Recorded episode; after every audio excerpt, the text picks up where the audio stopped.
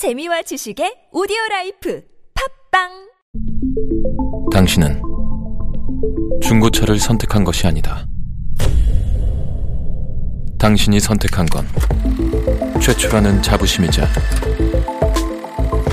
걱정 없이 누리는 편리함이며 BMW만의 격이 다른 책임감. 당신은 BMW의 선택을 선택했다. BMW 프리미엄 셀렉션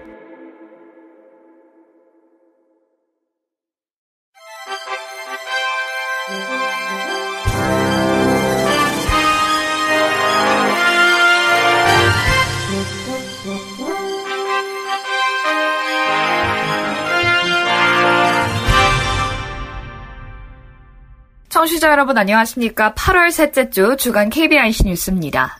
장애인단체가 지난달 장애등급제가 폐지됐지만 변화를 느끼기 어렵다며 장애등급제 진짜 폐지와 장애인활동 지원 연령 제한 폐지를 촉구했습니다.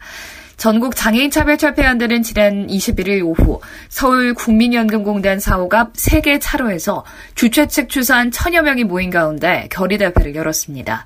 이들은 장애 등급제 폐지와 함께 7월부터 시행된 서비스 지원 종합조사의 점수가 한정된 예산 때문에 조작돼서는 안 된다며 최중증 독거장애인 하루 24시간 보장이 가능하도록 해야 한다고 주장했습니다. 또한 활동 지원을 받던 장애인이 만 65세가 되면 노인 장기 요양보험법에 따라 수급 심사를 받는다며 장기 요양 등급이 나오면 장애인 활동 지원이 중단된다고 지적했습니다.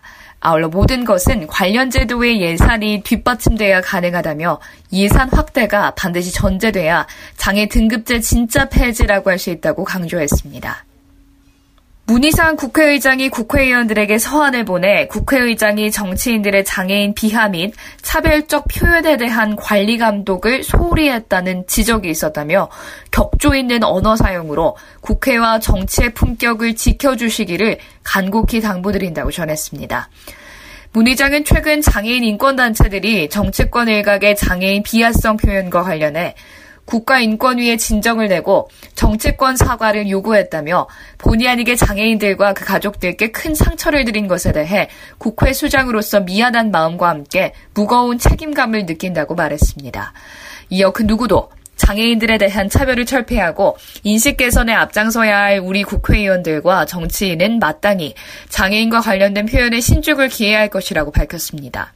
장애인 차별 금지 추진 연대 등 7개 장애인 인권단체들은 지난 16일 청각장애인 비약을 담긴 벙어리 표현을 사용한 황교안 자유한국당 대표와 하태경 바른미래당 의원, 국회 질서 유지를 감독해야 할 문희상 국회의장을 국가인권위원회에 진정했으며 이 단체들은 지난해 12월 홍준표 전 자유한국당 대표와 이해찬 더불어민주당 대표의 장애인 비하 발언에 대해서도 진정을 제기한 바 있습니다. 한국 헬렌 켈러 위원회는 농맹인 국제협회, 데프의 정식 회원으로 등록됨과 동시에 DBI 산하 다양한 네트워크에 참여할 수 있게 됐다고 밝혔습니다. 이는 지난 12일부터 17일까지 호주 골드코스트에서 개최된 제17회 DBI 월드 컨퍼런스에 참석한 김종인 위원장이 DBI 차기 회장 프랭크 카트를 만나면서 전격적으로 합의한 결과라는 것이 위원회 측 설명입니다. 김종인 위원장은 이번 컨퍼런스에서 한국의 시청각장애 당사자 5명과 촉수화 통역 통역사, 영어 통역사, 전문 교수 등 총 21명이 참석해 이제 막 출발한 우리나라 시청각 장애인에 대한 접근성 제고, 소통 방안, 기술 적용 및 활용을 이해하고 배우는 계기가 됐다고 말했습니다. 여시청각 장애인도 직장을 가지고 훌륭하게 발전해 나가는 노르웨이, 덴마크, 스웨덴처럼 우리나라에서도 발의를 추진하고 있는 시청각 장애인 지원법이 속히 통과돼야 한다고 덧붙였습니다. 한국장애인예술인협회와 한국만화영상진흥원은 지난 17일 한국만화영상진흥원 5층 세미나실에서 장애예술인 일자리 만들기라는 주제로 화백 석창우, 방송인 강원래, 성악가 최승원 등 다양한 예술인들이 참여한 가운데 2019 장애예술인 세미나를 개최했습니다. 한국장애예술인협회 조사 결과 장애예술인 고용 사례 15건 중 장애예술인을 고용하고 있는 것이 기업인 경우 3건이었고 나머지 사회적 기업과 장애 인단체 산하 예술단이 각각 6개로 나타났습니다. 고용 장르는 음악이 80%, 장애 유형도 발달 장애가 60%를 차지했고 급여 규모가 100만 원 미만이 60%로 매우 낮고 고용 기간도 1, 2년이 93%에 이르렀습니다. 한국장애인예술인협회 방규희 회장은 이런 문제를 해결하기 위해 기업에서 장애 예술인을 지원하면 장애인을 고용한 것으로 간주하고 작품 활동을 증명하기 위해 기업의 휴게 공간에서 집필 작품을 소개하거나 전시회 그리고 공연 등을 1년에 한두 번 실시하는 내용의 장애 예술인 후원 고용 제도를 제안했습니다. 한국 만화인 협동조합 조재호 이사장은 장애인 웹툰 교육 이후 실제 취업으로 이어지지 않고 있다는 점을 지적했고 한국 장애인 고용공단 장애인 기업혁신 성장센터 김현종 센터장은 자회사형 표준 사업장으로 장애 예술인의 취업 가능성을 제시했습니다. 서울시가 9월까지 서울시 소재 장애인 공동생활가정과 보호시설 등 전체 300여3개 장애인 복지시설을 대상으로 인권 실태를 조사합니다. 주요 점검 항목은 이용자 선정의 적절성, 폭행, 폭언, 비인권적 대우, 사생활 침해 등 장애인 인권 전반에 관한 사항, 거주인 본인 부담금 사용 내역, 청결 안전 등 환경 분야입니다. 서울시는 이번 전수조사에서 인권 침해 사실이 확인되면 관련 법령에 따라 후속 조치로 관계자 문책 등 행정 조치와 민형사상 조치를 하고 전수조사 결과를 종합심층 분석해 장애인 인권 보호를 위한 개선 방안을 마련할 계획입니다. 한편 서울시가 지난해 장애인 직업재활시설 79곳에 인권 실태를 전수조사한 결과 11개 시설에 대해 인권교육 등을 권고 조치했습니다. SK텔레콤이 인공지능 스피커 누구를 활용한 스마트 점자 학습 시스템을 개발해 전국 맹학교에 보급합니다. SK텔레콤은 지난 19일 점자학습기 탭틸로의 개발사 오파테크와 함께 스마트 점자학습 시스템 110대를 맹학교와 복지관 등에 보급한다고 밝혔습니다. 스마트 점자학습 시스템은 인공지능 스피커로 누구와 점자학습기 탭틸로를 연동해 시각장애인이 음성만으로 점자학습을 할 수 있는 환경을 제공합니다.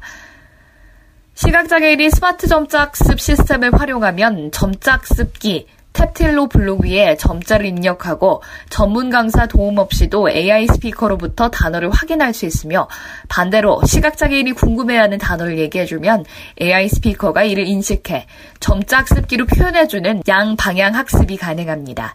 SK텔레콤 SB 이노베이션 센터 유웅원 센터장은 스마트 점자 학습 시스템 개발 보급 사업은 SK텔레콤과 사회적 기업이 협력하여 사회적 문제 해결과 취약계층 정보 접근성을 개선하는 좋은 모델이 될 것이라고 말했습니다.